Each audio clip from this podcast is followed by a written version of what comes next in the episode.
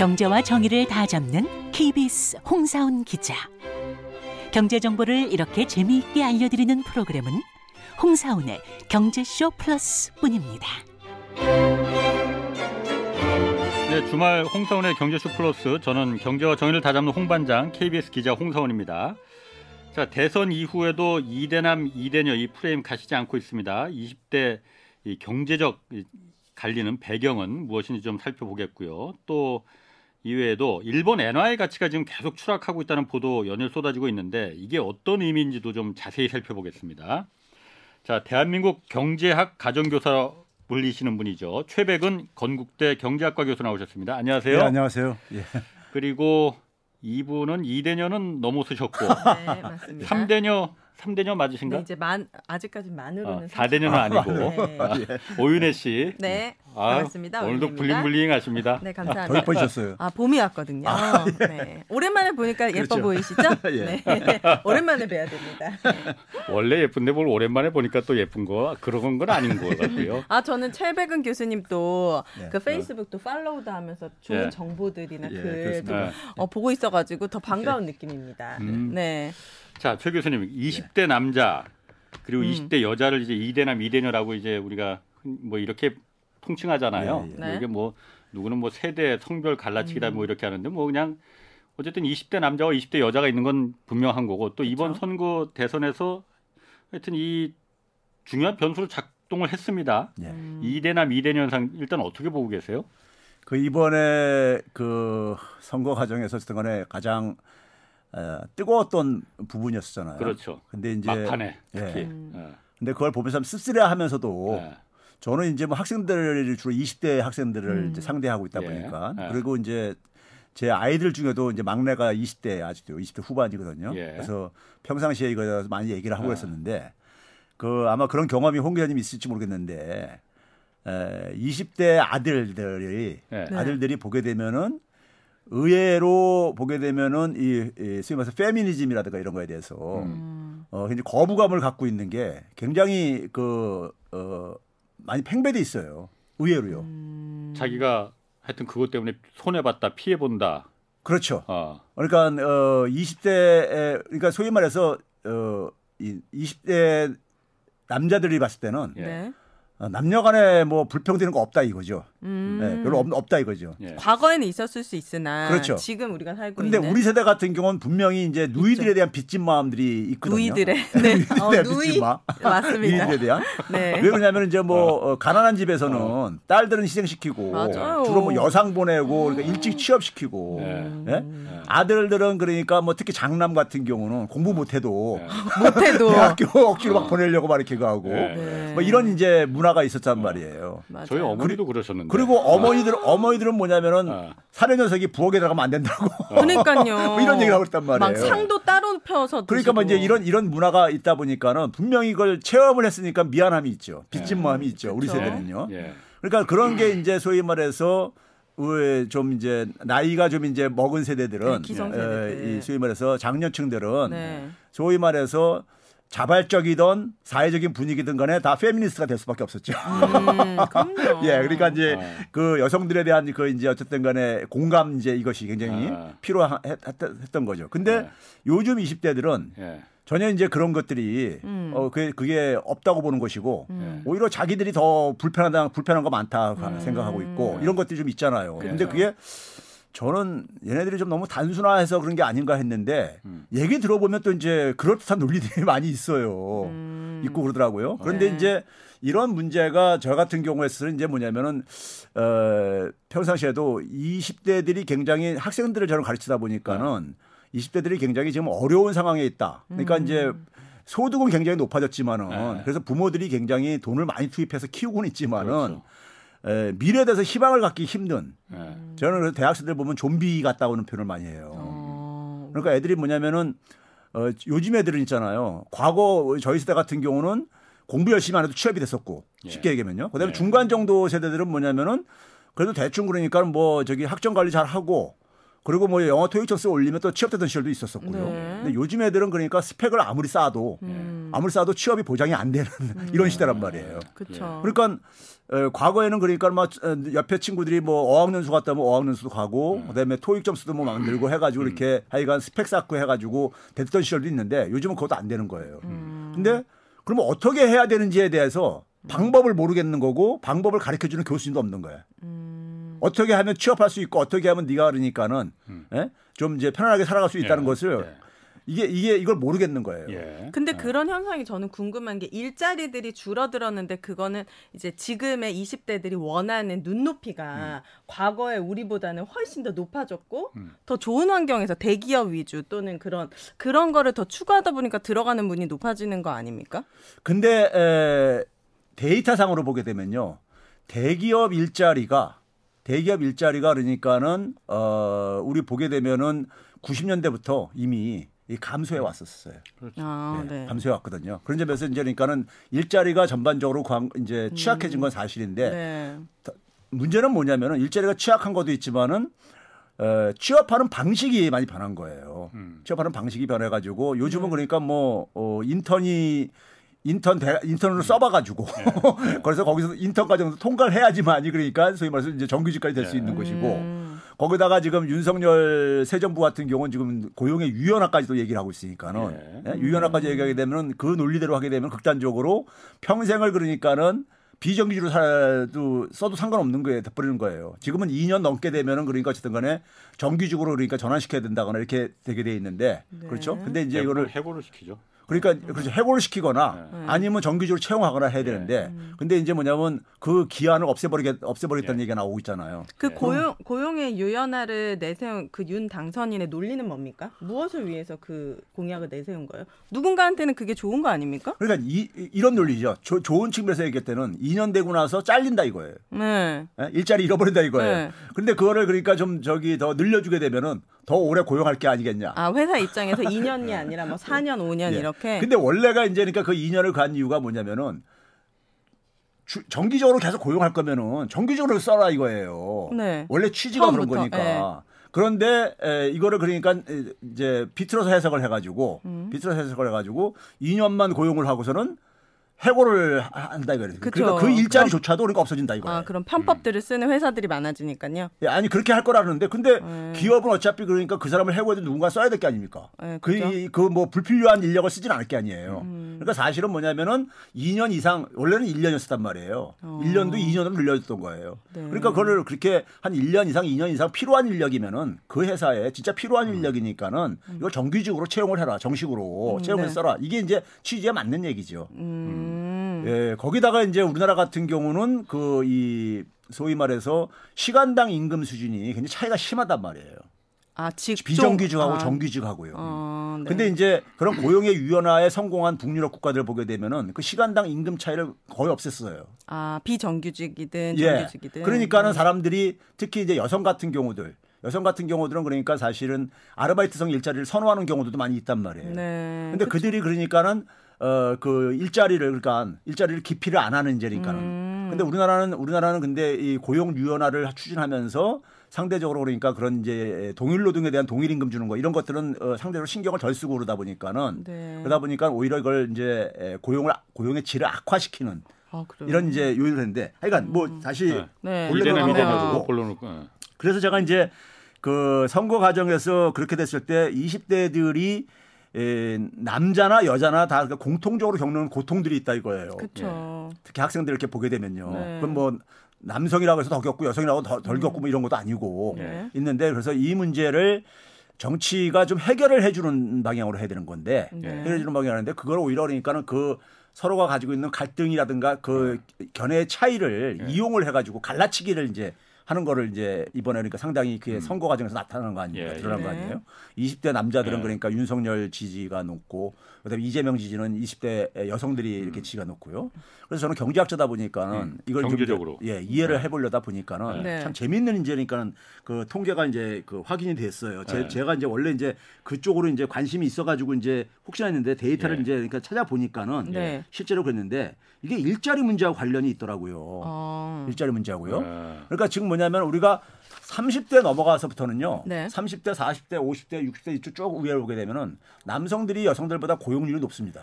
남성들이 많죠. 고용률이라는 것은 그러니까 그 연령대 인구 중에서 몇 사람이 일자리를 잡고 있냐 이 문제예요. 예. 그러니까 그런데 20대로 내려가게 되면은 20대로 내려가게 되면 여성이 더 많아요. 훨씬 많아요. 예, 여성이 더 높아요. KBS만 하더라도 저희 때만 해도 여기자가 거의 없었거든요. 예. 지금은 여기자가 훨씬 더 많습니다. 네. 아 그렇습니까? 예. 제가 그 금융회사 같은데 금융기관 같은데 뭐 임원 면접 이런데 그러니까 외부인으로 참여해서 보게 되면은 여학생들이 그러니까 여성들이 굉장히 똑똑한 많아요. 네. 그러니까 객관적으로 이렇게 평가해서 뽑게 되면 더 많이 뽑게 되더라고요. 네, 그렇죠. 이렇게 그런 측면이 있는데, 하여간 20대 고용률을 보게 되면 여성이 더 많아요. 많은데. 20대에도 우리나라 같은 경우는 좀 구별해서 봐야 될 게 20대 전반하고 후반하고 20대 전반에 우리나라 남성들은 되게 병역을 가야 되잖아요. 그렇죠. 그러니까 당연히 고용률은 낮을 수밖에 없어요. 네? 그래서 이제 뭐냐면 특히 20대 후반이 굉장히 중요한데 20대 후반이 보게 되면 여성의 고용률이 남성의 고용률을 이게 이제 그러니까 이게 오랫동안 진행된 건데 한 30년 전부터 남성들 고용률은 쭉 하락해 왔었고 여성의 고용률은 올라갔었는데 이게 소위 말해서 그 골든 크로스가 소위 말해서 이 크로스가 생기는 게 2017년에 딱 이게 생기더라고요. 어 왜요? 근데 뭐가 있었나? 문재인 정부 시작하는 때 딱 시작하더라고요. 그래요? 아 그래요. 2017년 뭐 연관이 있을라나? 아니 근데 이게 제가 이제 먼저 주목을 하는 게 뭐냐면요. 그 우리나라가 이제 그러니까 산업 구조가 제조업 중심의 산업 구조였단 말이에요. 그래서 이제 91년도에 제조업 종사자가 정점을 찍어요. 515만 명으로요. 그러나 쭉 하락해가지고 300만 명대까지 이렇게 떨어져 있습니다. 제조업에. 이 핵심 산업인데. 그렇죠? 그래서 91년경에 그 우리나라 이제 남성들 이제 고용률이 한 20대 후반만 보게 되면요. 88.2%였었어요. 그런데 여성은 42%. 절반도 안 되는 거예요. 91년도죠. 네, 91년도에. 네. 근데 이게 최근에를 보게 되면요. 여성이 68%가 넘어섰고 남성은 66%. 역전이 돼버렸어요. 역전이요. 20대 후반의 취업률인가요? 예, 20대 후반. 네. 근데 이게 보게 되면은 이런 이제 남성은 감소하고 여성이 하는 이 추세가 20대 후반에서 굉장히 빠르게 진행됐어요. 다른 연령층보다도. 빨리 진행했는데. 어느 정도나 이게 진행된 거냐면요. 남성들은 이 기간 사이에 많게는 한 20%포인트가 줄어든 거예요. 그렇네요. 줄어든 거고 여성은 뭐냐면 많게는 뭐냐면 한 28%포인트가 올라간 거야. 그러니까 엄청난 변화가 생겼는데 이게 역전되는 시점이 2017년에 딱 이게 딱 역전이 됐다. 이거 우연하게. 우연하게. 어쨌든 그냥 우연이에요. 그러면. 네. 자 그러면은 이런 거를 이런 통계를 20대들이 알 리는 없지요. 그렇죠. 알리는 없는데. 저도 몰랐는데. 예, 알리는 없는데 문제는 뭐냐면 체감적으로 보게 되면 자기들이 그러니까 더 혜택 보는 게 없다고 생각할 수는 있잖아요. 남자 입장에서 그렇죠. 군대도 갔다 왔는데 힘들게. 예, 갔다 왔는데 뭐 일자리에서 보면 여자애들이 자기 또래 여자 친구들이 자기들보다 취업 못하는 것 같지도 않잖아요. 그럼요. 일단 수치상으로 볼 때는요. 그쵸? 실제로 더 많이 들어가요. 그러니까 그렇게도 하고 있고. 그러니까는 그런 속에서 계속해서 뭐냐면 여성이 그러니까 계속해서 피해를 보고 있다 이런 식의 얘기가 나올 때 짜증이 날 수가 있는 거죠. 20대 남성들이 볼 때는. 그렇죠? 짜증이 날 수가 있는 거예요. 그러니까요. 그러니까 이해를 하자면 그런 측면이 있는데 이게 왜 그러면은 그 산업구조가 바뀌면서 이런 일이 생겼느냐. 제조업은 아무래도 남성이 중심적인 이런 산업구조입니다. 예를 들어서 제가 90년부터 대학 교수를 했는데 이 시점부터 시작했는데요. 이때만 해도 경제학과에 여학생이 거의 없었어요. 거의 없었는데 그러니까 여학생이 없을 뿐만 아니라 제조업에 한번 생각을 해보세요. 제조업은 기본적으로 이과에서는 공대생들이 많이 갈 거고 그렇죠. 이과에서도 보게 되면 주로 이제 그러니까는 이 경제학이라든가 경영학이라든가 뭐 이런 쪽들이 많이 이제 사무직으로 많이 가는 분야자들이잖아요. 근데 그쪽에 상대적으로 여성들이 별로 없었던 적이죠. 과거에 그랬었어요. 그렇죠. 그러면 그런 상황 속에서 제조업이 이제 종사자가 줄어들면서 그 타격이 누가 보겠냐 이거예요. 근데 이게 저는 이것과 관련해 가지고 하나 이제 그 연상되는 게 뭐냐면요. 미국에 트럼프가 집권할 때 트럼프가 이 제조업 노동자 감소를 이용을 했었어요. 미국이 2000년부터 금융위기 전에 한 350만 명이 제조업에서 일자리 줄어들어요. 근데 거기에 집중적으로 일자리 잃은 대상이 누구였냐면 백인 남성이었었어요. 백인 남성 고졸 이하. 미국은 소위 말해서 백인 남성 중심 사회예요. 여전히 백인 전체 인구에서 한 60% 차지하는 나라이고 백인 남성 중심의 사회. 그렇죠. 유럽보다도 캐나다보다도 여성에 대해서보다도 남성이 더 강한, 남성성이 강한 이런 사회란 말이에요. 네. 그런데 백인 남성들이 엄청나게 그러니까는 일자리도 이 타격을 받은 거예요. 네. 일자리에서. 근데 제조업 일자리가 그래도 평균적으로는 임금이 괜찮은 편이거든요. 평균적으로는. 네. 근데 백인 남성들이 어쨌든 간에 일자리에 엄청 타격을 본 거예요. 네. 짧은 시간 내에. 러스트벨트. 그렇죠. 점점적으로. 그러다 보니까 정치인들은 이제 그거를 계속해서 저희 과거에는 뭐냐면은 일본 어떤 정치인이 80년대도 그 일본 차를 그러니까 쌓아놓고 나서 거기 올라가가지고 햄머 들고 올라가가지고 때려 부수는 이런 퍼포먼스를 하면서 얘네들이 네 일자리 뺏어갔다 하면서 막 자극을 한 거 아닙니까 정치인들이요.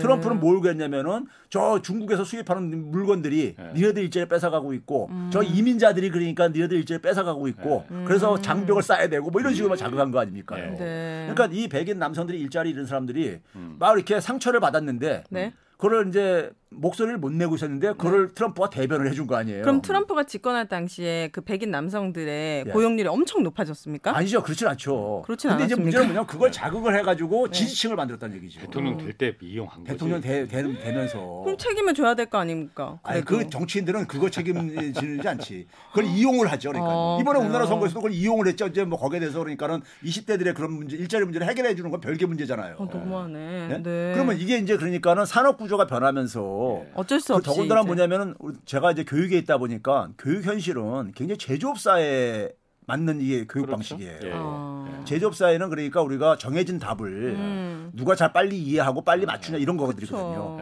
근데 요즘 애들 요즘 이제 이 기업은 없는 답을 찾아내는 거 이런 거를 요구하는데 거기에 훈련도 안 받은 애들이 속수무책으로 힘들어하는 거죠.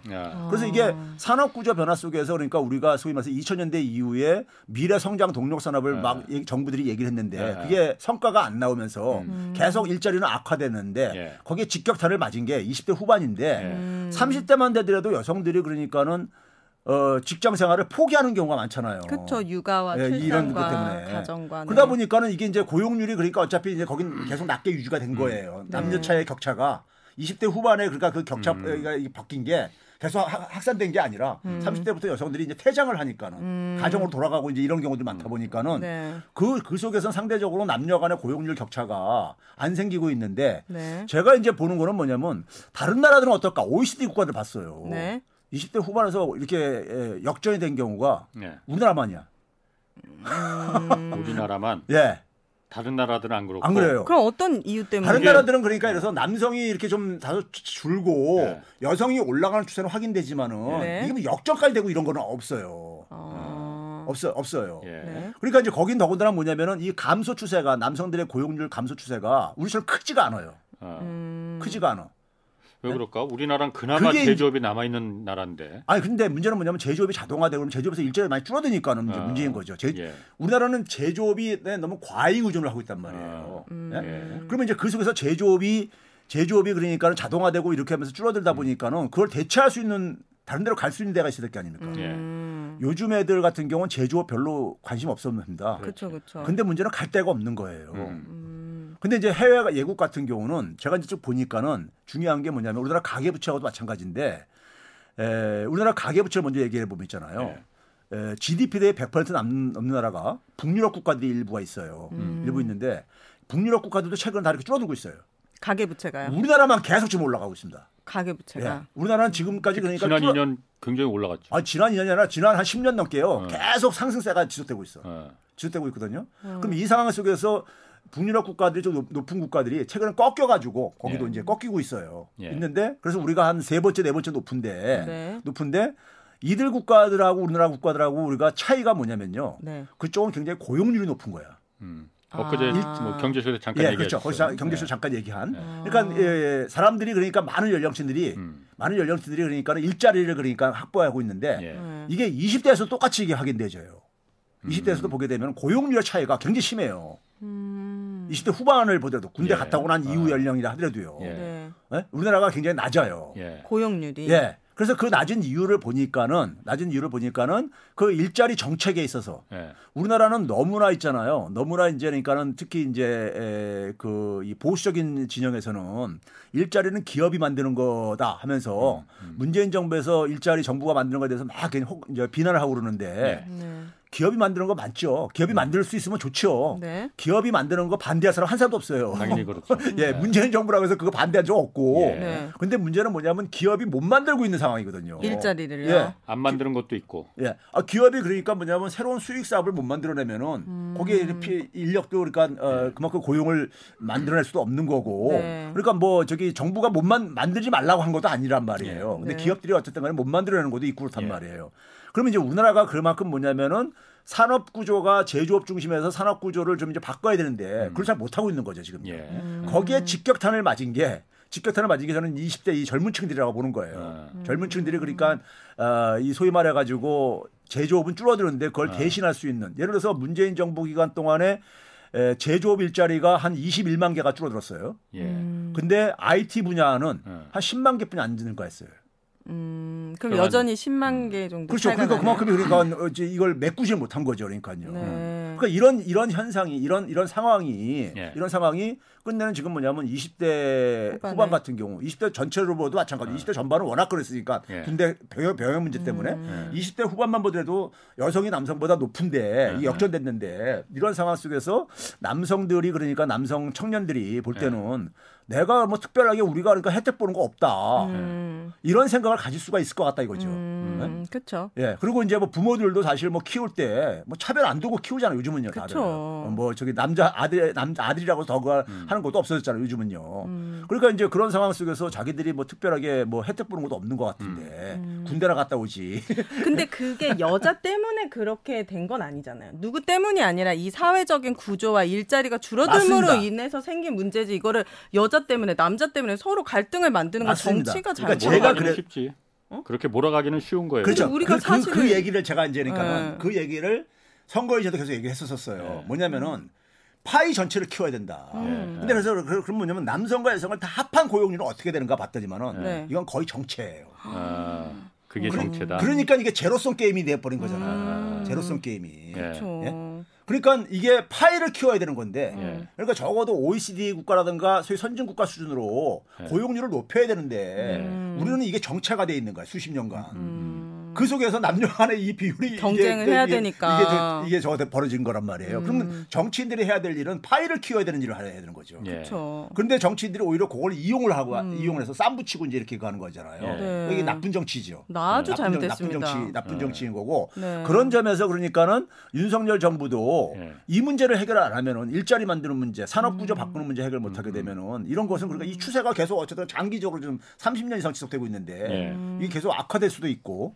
그러면 결국은 뭐냐면 여기에 편승을 해가지고 정치인들이 갈라치기나 하고 앉아있고 갈등만 조장하고 하면은 정치라는 그렇죠. 것이 갈등을 오히려 그러니까는 해결하는 게 역할인데 오히려 거꾸로 갈등을 더 조작을 하고 있는 네? 이런 것들을 될 수가 있겠다 하는 이제 이런 측면이 저는 이제 우려가 된다는 얘기죠. 네. 알겠습니다. 뭐 하여튼 이대남 이대녀 뭐 이거 워낙 그 선거 직전에 뜨거운 얘기였어서 오늘 뭐 그 관련해서 좀 설명을 좀 들었고. 네. 다음에 저는 사실 이 주제가 더 흥미가 있습니다. 뭡니까? 일본 엔화의 추락. 엔화 가치가 지금 계속 추락하고 있잖아요. 900 얼마던데요, 지금? 그러니까 10년 전에는 깜짝 놀랐어요. 100엔을 사려면 1,500원이 필요했었는데 지금은 990원만 있어도 되더라고요. 그럼 그만큼 이제 엔화의 가치가 이제 떨어졌다는 거잖아요. 왜 이렇게 된 겁니까? 그러니까 지금? 이유가 뭐예요? 일본이 물론 경제가 좋지 않다는 거는 다 알고 있어요. 그것 때문인가 이게요? 근데 이제 우리가 환율은 우리가 올라가고 내려가고 할 수 있는 거예요. 예, 그런데 최근에 이제 환율이 굉장히 이제 화제가 된 이유가 있어요. 화제가 된 이유인데. 엔화는 그래도 우리가 안전자산으로 분류가 됐던 겁니다. 안전자산으로. 네. 달러 다음 엔화 뭐 이렇게 되었었어요. 예. 심지어 뭐냐면 달러보다 더 강세 보였을 때도 많았었어요. 그건 상당히 옛날이고. 상당히 옛날이 아니라 저기 이제 제가 바로 우리가 되게 안전자산이 빛을 발할 때가 언제냐면은 금융시장이 이제 불안할 때, 예? 무슨 아이가 뭐 이렇게 전쟁도 일어나거나 이번처럼 뭐 이럴 때 이제 그러니까 주로 안전자산의 위력이 발휘된다고요. 그렇죠? 되게 이제 신흥 국가도 통화들은 막 가치가 떨어지게 되고 그렇죠. 안전자산으로 다 돈들이 몰려가고 이제 이러면서요. 그런데 금융위기 때요. 금융위기 때니까는 그 일본 엔화가 한 117행 정도 있다가 78회까지 78이요? 78회 1달러당. 그러니까 엔화 가치가 한 30%가 절상이 됐었어요. 금융위기 터지고 나서. 예. 예? 2008년에. 예. 예. 그러니까 달러 대비해서 그런 거니까는 달러보다 더 강세를 띄었던 거죠. 예? 그러니까 그때 엔화의 위력을 보여줬던 거예요. 그런데 왜 이렇게 됐을까? 그러니까 근데 이번에는 이번에 그러니까 예를 들어서 이번에 가 되는 게 뭐냐면 우리가 우크라이나 침공 그게 2월 24일 날 일어났습니다. 예. 아 그래요? 그때부터 해서 지금까지 그러니까 오늘까지 이렇게 보게 되면요. 오늘 최근에 좀 이렇게 진정되고 그러지만 외환시장이 일본 엔화 같은 경우가 114행 후반부에 있었어요. 네. 2월 23일 날에. 근데 지금 오늘 날짜로 122행까지 조금 떨어졌어도 124행까지 갔었어도 조금 이제 그래도 안정됐어도 122행이 좀 넘어요 지금요. 네. 이게 지금 변동폭으로 보게 되면 6.4%가 하락한 거예요. 엔화 가치가 달러 대비해가지고요. 그런데 우리나라 통화 같은 경우 같은 기간에 1.6%만 하락했어요. 거의 4분의 1뿐이 그러니까는. 네? 그리고 심지어 뭐냐면 싱가포르 네. 달러 있잖아요. 거긴 0.5% 하락 안 했어요. 그러니까 일본 엔화가 제일 많이 하락한 거야. 그렇네요. 가장 안전자산 중에 하나인데 달러는 우리가 달러 인덱스로 이제 우리가 비교를 할 수 있는데 달러 주요 통화 대비해가지고요. 달러 인덱스로 달러는 1.8%가 올라갔다고요. 가치가요. 네? 그러니까 그러면 엔화 가치도 그러니까 과거 같으면은. 이게 올라가야 되는데, 그렇죠. 그러니까 이게 하염없이 그냥 떨어진 거예요, 그러니까요. 최근에 왜 때문인 거죠? 그러니까 이게 그러다 보니까 우리나라도 되게 1엔대 한 10원 정도 이렇게 유지되던 게 지금 9.8원으로 이렇게 떨어졌다는 거 아니에요, 그러니까요. 네? 처음으로 10원이 무너졌다는 거 아니에요, 그러니까요. 그럼 이렇게 된 이유가 저는 이게 그동안도 늘 얘기했던 거지만 이게 아베노믹스에서 출발합니다. 아베노믹스요? 네, 아베노믹스에서. 네. 이 아베노믹스의 실상을 가장 이제 우리가 쉽게 표현해 줄 수 있는 게 아베노믹스의 그 이 내용을 압축적으로 얘기하면 이런 얘기입니다. 뭐죠? 돈을 대규모로 찍자. 일본은행에서 중앙은행에서 대규모로 찍으면은 돈 가치가 떨어질 게 아니냐. 엔화 가치가 떨어지게. 엔화 가치 떨어지게 되면은 일본의 수출이 많이 될 게 아니냐. 수출 기업들이 유리하다 이거죠. 예, 수출이 많이 될 게 아니냐. 일본 상품 가격이 싸지니까는 많이 될 게 아니냐. 그러면 기업들이 돈을 벌 게 아니냐. 돈을 벌게 되면은 기업들이 투자랑 고용도 늘릴 게 아니냐. 그렇지. 그 투자와 고용을 늘리게 되면 사람들이 임금도 그 막 일자리가 늘게 되면은 임금도 올라가가지고 일자리 늘고 그러면 사람들이 소비도 늘릴 게 아니냐. 소비 늘리면은 세금도 많이 거칠 게 아니냐. 그래서 정부 부채도 갚을 수 있지 않겠느냐. 우와. 이거예요. 누이 좋고 매부 좋군데. 그러니까 이거 일반 사람들이 볼 때는 그럴듯해 보이지 않아요? 그럴듯해요. 근데 그렇게 하게 되면은. 전 세계 그러니까 어느 나라도 다 자기 나라 경제 문제 다 해결할 수 있는 게 통화로 돈 찍으면 되는 거예요. 그렇네요. 근데 중앙은행에서 그냥 돈 찍어가지고 해결할 수 있는 경제가 어디 있습니까? 그렇죠. 예? 예, 그렇게 이게 뭔가 문제가 있는 논리인 거죠. 내용적으로 보게 되면 어디서부터 문제가 있냐면은 자 일본의 수출을 보게 되면요. 수출을 그러니까 예를 들어서 1달러어치 만약에 수출을 했어요. 근데 1달러당 만약에 100엔일 때는 1달러만큼 수출을 하게 되면은 100엔이 기업한테 수익이 들어온 거잖아요. 그런데 1달러당 120엔이 됐어 최근처럼요. 그러면 1달러만큼 수출하게 되면 120엔이 들어오는 거예요. 기업은 20%나 엔화 기준으로 더 많이 수입이 생긴 거예요. 앉아서 똑같은 상품 물량으로 똑같이 수출했는데 1달러만큼 수출했는데 앉아서 도는 거니까 20% 수입이 더 줄어든 거예요. 그러면 이게 그러니까는 근데 문제는 물건 물량이 증가한 건 아니잖아요. 수출 물량이 엔화 기준으로만 들어가 수입이 증가한 거예요. 그럼 물량이 안 증가했는데 더 설비 투자할 이유가 있습니까요? 안 하죠. 생산을 늘릴 수가 없는 거잖아요. 물건이 많이 팔려야 되는 거잖아요. 그렇죠. 그러면 그런데 고용을 할 필요가 있냐고요.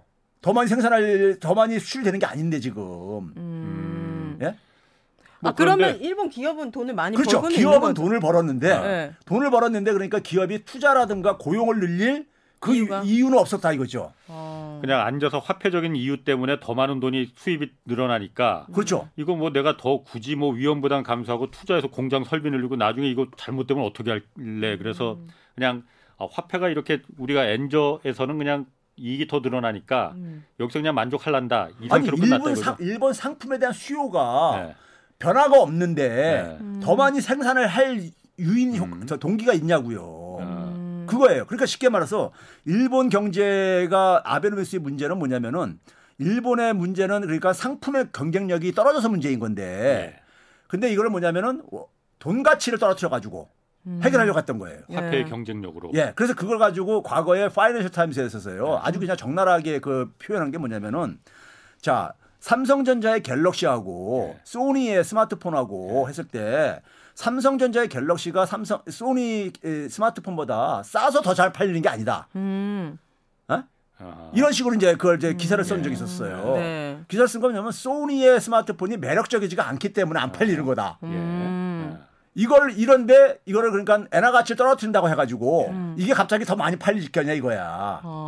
이런 식으로 이제 그게 아주 그냥 전국을 찔렀던 거예요. 아베 정권이 출범하던 해 2014년 1월 달에 파이낸스 타임에서 그런 기사를 씁니다. 엔화 경쟁력의 문제가 아니라 상품 경쟁력의 문제다. 일본 경제의 문제는. 사람들은 그러니까 조금 더 비싸더라도 좋은 상품을 산다 이거죠. 예. 자, 그러면 이제 우리가 여기서 이제 통계 수출 제가 이제 이걸 아주 그냥 이해하기 쉽게 얘기를 해 줄게요. 네. 지난해 그러니까 우리나라가 역대 수출 최고를 기록했었던 해입니다. 지난해 네. 2021년도에. 그러니까 경기가 회복되면서 수출이 다 이렇게 살아났단 말이에요. 일본도 많이 늘어났었는데 근데 지난해 일본의 수출액이요. 엔화 기준으로 달러 기준이 아니라 엔화 기준으로도요. 2007년 수준을 회복하지 못했어요. 그럼 안 좋은 거는 그러니까 일본이 그러니까는 그렇게 해가지고 엔화로는 그러니까 많이 이게 기업들의 수출액이 증가했을 게 아닙니까? 네? 그럼에도 불구하고 2007년 수준 아직 회복이 안 된 거라 이거예요. 엔화 기준으로 했을 때도. 예.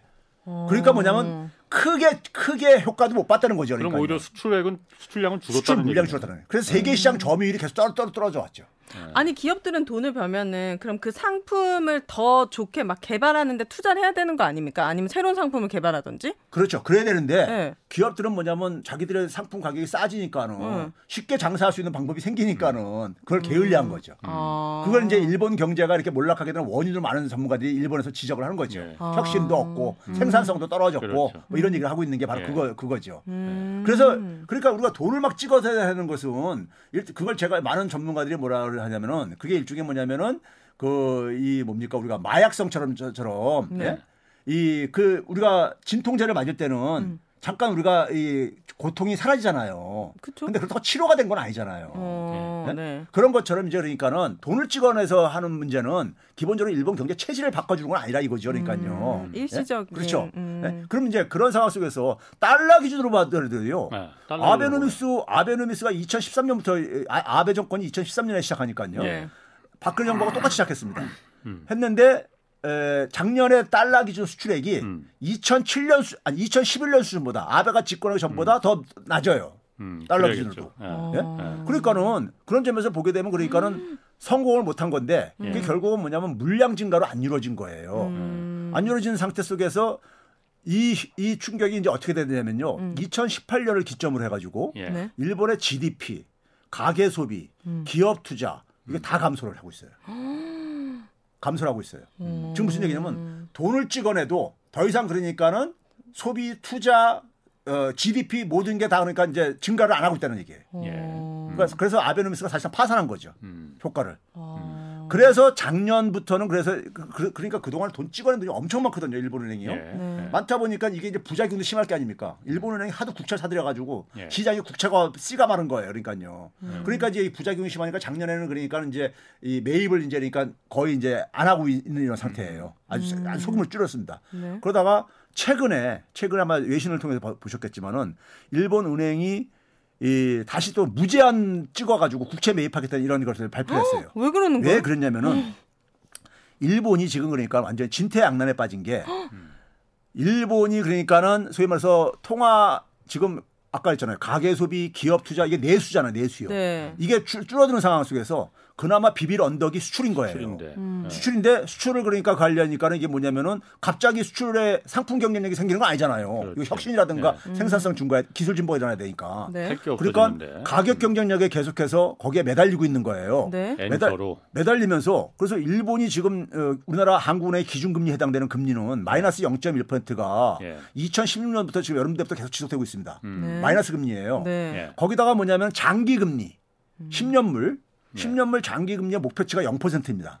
0%로 이렇게 맞추겠다. 네. 그 얘기는 뭐냐면 기업들한테 투자에 지원해주겠다 해서 0%로 간 거예요. 네. 그게 일본은행의 목표가 지난 2010년도 5년 동안 지금 지속되고 있는 거예요. 되고 있는데 최근에 10년물 국채 금리가 이게 올라가 버린 거야. 왜 올라갔냐? 네. 전 세계가 다 올라가고 앉았잖아요. 지금요. 시장 금리들이 인플레이션 올라가면서. 그러니까 일본 국채금리도 같이 올라가는 거예요. 그러니까 이게 목표치에서 벗어나니까는 이걸 사들이겠다 이거야. 무제한 사들이겠다고 선언한 거야. 그냥 놔두면 어떤 일이 일어나는데요? 놔두게 되면 이게 계속 올라가게 되면은 일본 기업들이. 은행이 목표한 통화정책의 목표가 이게 이제 붕괴된 거잖아요. 그러니까요. 근데 일본 은행은 왜 그걸 목표를 했냐면은 기업들을 지원하기 위해서 기업들이 그러니까 저금리로 그러니까 0%면 그냥 돈 쓰게 해주겠다는 거죠. 장기 투자를, 설비 투자를요. 네. 그러니까 10년물 국채라는 게 주로 이제 제가 좀 번데기 앞에서 주름 좀 잡으면은 네, 설명 부탁드립니다. 네. 그 기업들이 설비 투자하고 그런 이제 조달하는 그 비용이 금리가 10년물 국채거든요. 그래서 그게 낮으면 낮을수록 기업들은 싼 이자로 그렇죠. 싼 이자로 돈을 빌린다. 그런데 지금 최 교수님 말대로 10년물 국채 금리가 갑자기 올라 버려서 그러면 기업들이 설비 투자해야 되는데 아유 이자가 너무 비싸네. 그럼 설비 투자 안 하고 말지 뭐 그냥 이런 상태가 돼버린다. 아니 지금까지도 설비 투자 안 했는데 뭐 이제 와서 뭐 설비 투자 하겠다고 하는. 아 그렇게 되면 더 줄어들까 봐 그런 거지. 그러니까 뭐냐면 돈을 값싸게 이용을 해줄 수 있게 그동안 지난 수십 년간 한 거예요. 네. 했는데 그게 이제 그래서 목표를 안 오르게 하겠다. 일본 은행 중앙은행은 그렇게 해왔던 거 정책, 통화 정책을 올라버려가지고 관리를 해왔던 거예요. 근데 이게 이번엔 이제 이게 전 세계가 같이 다 올라간댔으니까 인플레이션 때문에 이게 올라간 거야. 이게 뭐 관리실로 넘어가 버린 거예요. 넘어가니까는 이걸 무제한 매입하겠다 이렇게 발표한 거예요. 그 무제한 매입하겠다는 건 사들이겠다는 거 아니에요. 돈을 풀겠다는 거 아니야. 그러게 전 세계가 다 지금. 돈을 지금 풀었던 걸 흡수하고 있는데 하는데. 일본은 계속 더 풀겠다는 거예요. 풀겠다니까 엔화 가치가 어떻게 되겠습니까요? 더 떨어지지.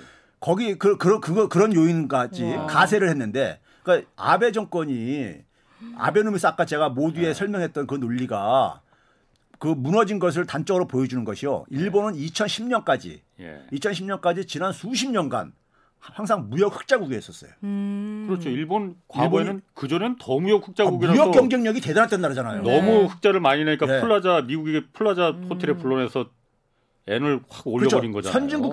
선진국 중에서 가장 먼저 미국에 대해서 무역 흑자를 달성한 나라예요. 일본의 경쟁력이 옛날에 60년대, 70년대 굉장했었잖아요. 그렇죠. 그랬는데 그래서 수십 년간 흑자 국가였었는데 아베 정권 8년 동안에 2013년부터 8년 동안에 6년이 무역 적자가 적자. 네.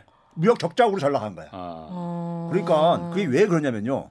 자 아까 엔화 가치를 떨어뜨려가지고 수출을 지원한다 했는데 수출은 많이 안 증가하고 근데 엔화 가치 떨어지면 수입 가격이 올라가잖아요. 그렇죠. 그러니까 수입액이 크게 올라가면서 이게 무역 적자로 돼버린 거야. 수출에 그러니까 기대한 효과가 크게 안 나타나면서 그러니까 무역 적자가 돼버리죠. 하긴 지금 그 얘기 들어보면은 사실 옛날에는 저 어릴 때만 해도 뭐 일본 상품 다 대단했잖아요. 그럼요. 집에 소니 텔레비전 하다못해 그 주부들 코끼리 밥솥. 그렇죠. 뭡니까? 갑자기 코끼리 밥솥 처음 듣는데. 코끼리 밥솥 몰라요? 아, 그래? 몰라요. 일본 유명한 그 밥솥 있어. 80년대 90년대는 일본 여행 가는 이유 중에 한 가지가 코끼리 밥솥. 코끼리 밥솥 사오고. 아, 진짜요? 그리고 80년대 같은 경우는 저 어른들이 출장 가면은 뭐 워크맨 같은 거 소니의 워크맨 사다 주는 거. 이게 최고의 선물이었었죠. 그런데 지금 보면 어쨌든 일본 상품 하면은 떠오르는 게 없어. 없죠. 도요타 자동차 하나 그나마 좀 젊은 친구들이 뭐라고 하냐면요. 이 네티즌들이 인터넷상에서 일본 거는 AV뿐이 수입할 게 없다. 선 넘으시네. 오늘 선 넘으셔. 제 스타일이 아니 그런 얘기가 할 정도로 그러니까 자기들 일본 제품 생각나는 게 없다 이거예요. 홍 기자님 말씀 맞다나. 그러니까 무역 수지가 그 최강의 일본 무역 흑자국이 6년 동안 계속 적자에 빠졌다 이거군요. 그렇죠. 얼마 안에. 그럼 그만큼 일본 기업들이 물건을 팔릴 만한 물건들을 못 만들었다는 얘기 아니에요. 그렇죠. 엔저라는 그 아주 그 든든한 지원구를 등에 업고도. 그러니까요. 설비 투자라든지 이런 거 안 한 거잖아요. 이 소위 말해서 진통제로 이렇게 하니까 이거를 지원해줬지만은 그게 체력은 우리가 그렇잖아요. 우리가 이제 운동 선수들도 뭐 사고 나가지고 그러니까 병원에 한 6개월 누워 있으면은.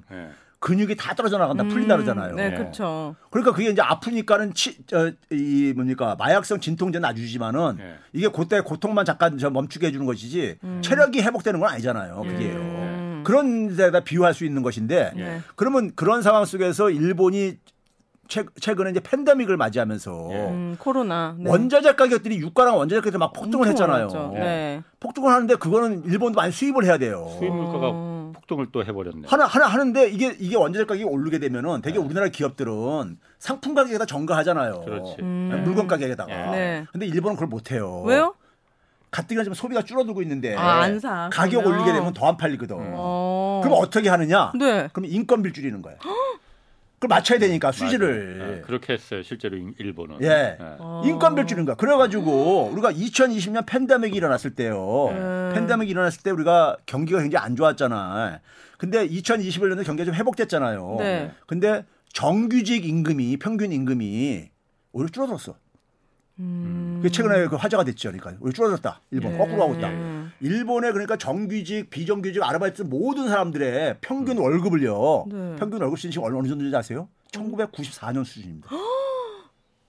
진짜? 그러니까 지난 한 27년간 오르질 않았다는 거예요. 그렇죠. 아. 정규직 예. 정규직 월급도 예. 정규직 월급도 지난 20년간 거의 정체 상태고요. 예.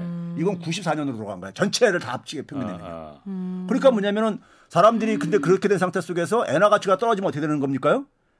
어떻게 됩니까? 아니 자기가 지금 정규직 평균 월급이 얼마? 가난해지는 거지. 그냥. 정규직 평균 월급이요. 지난해 평균 월급이 얼마로 계산돼 나왔냐면 30만 7,400엔이에요. 예. 우리나라 돈은 한 300만 원. 어... 정규직 한 달에 예. 오... 300만 원 정도 이렇게 되는 거예요. 네. 근데 이 300만 원은 엔화잖아요. 예. 엔화인데 수입 물가는 올라갈 게 아닙니까? 예.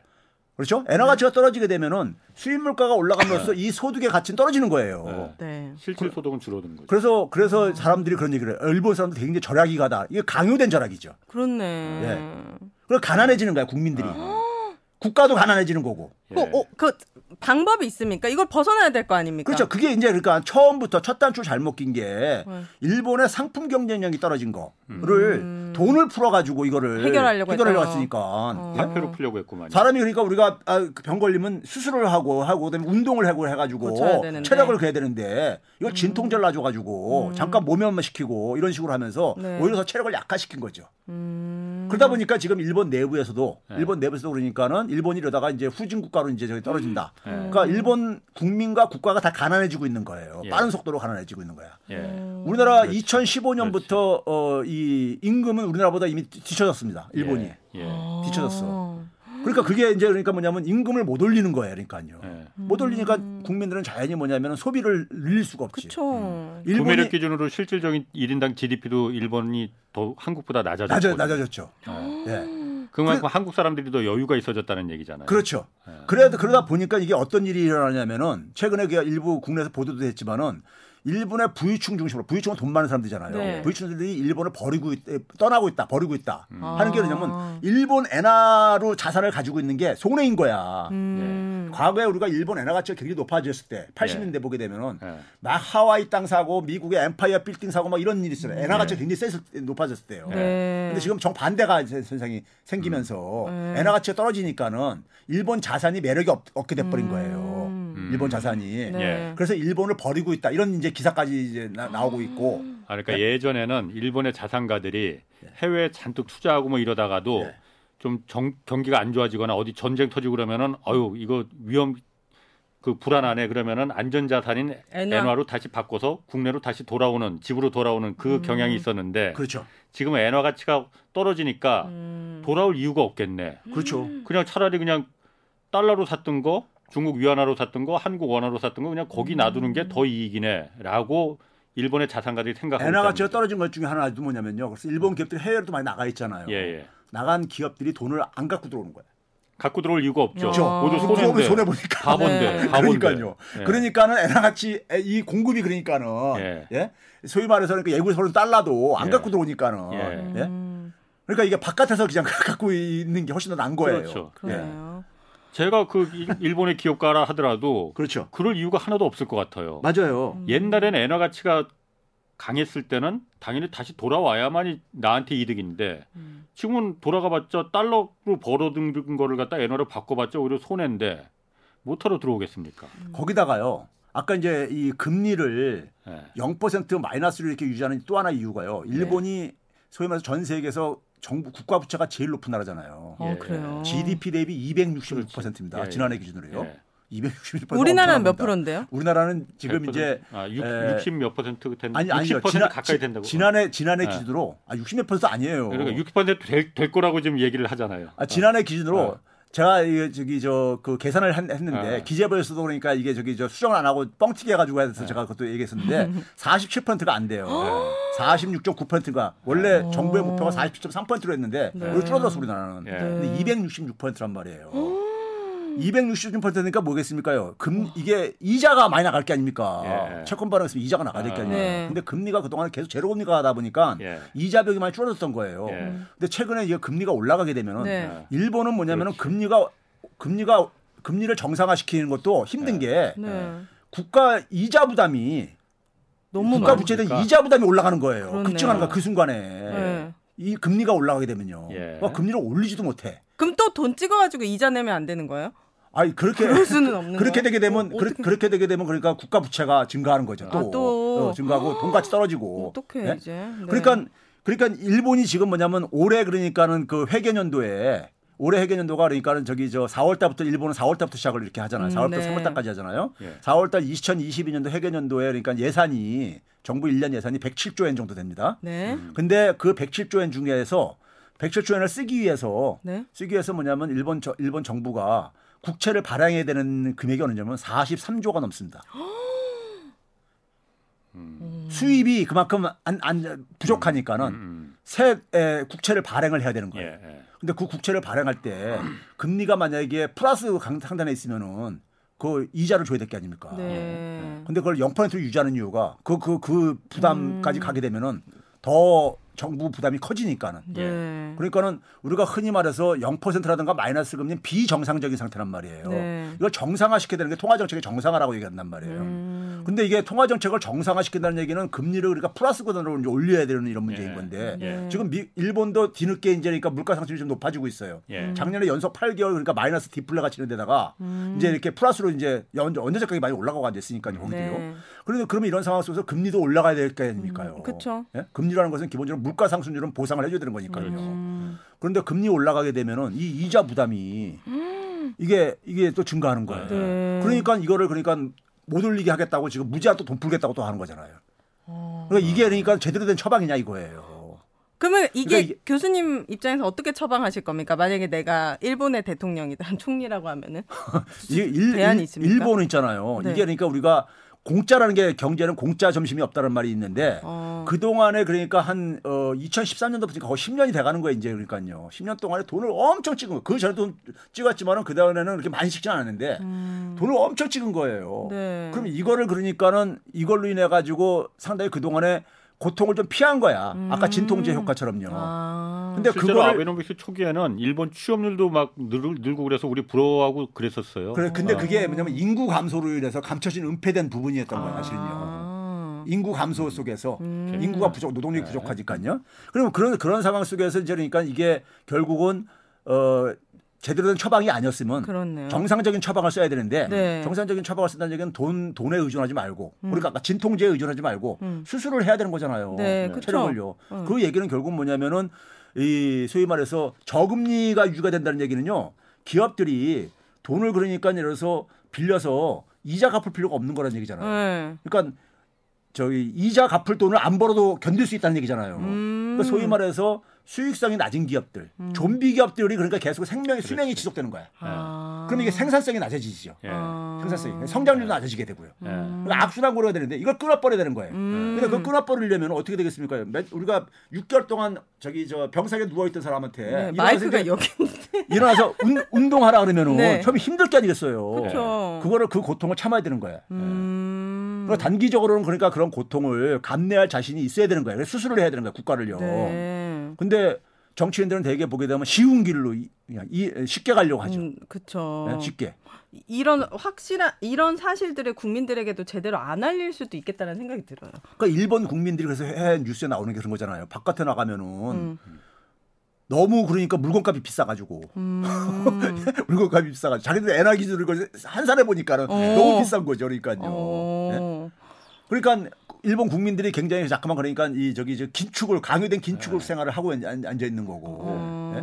그럼 우리나라도 이렇게 최악의 상황이 안 가기 위해서는 결과적으로 기업들이 계속 일자리 창출에 새로운 기술에 굉장히 많은 투자를 할 수 있도록 해야겠네요. 그렇죠. 이제 기본적으로 이제 그러니까 우리가 아까도 앞에서도 얘기했지만 제조업이 핵심 주력 산업이었는데 이게 이제 그러니까 우리가 그거 가지고 한 시대를 먹고 살았던 거잖아요. 그쵸. 그럼 이제 그 다음에 이제 그러니까는 새로운 먹거리를 또 만들어야 되는 것이고, 그쵸. 그거를 해내야 되는 것이고, 만들어내야 되는 것이고, 우리가 그동안에 고도성장기에 고도성장 할 수 있었던 것이 농업사회에다가 제조업 같은 걸 가지고 이렇게 공업화를 가지고 했듯이, 네. 그러면 이제 그거 가지고 우리가 한 50년을 이렇게 먹고 사는 거잖아요. 네. 그럼 그 다음에 이제 그 또 새로운 먹거리를 만들어야 되는 거예요. 4차 산업혁명. 예, 네. 네, 그렇죠. 그러면서 네. 거기서 일자리가 많이 나와야 되는 거죠.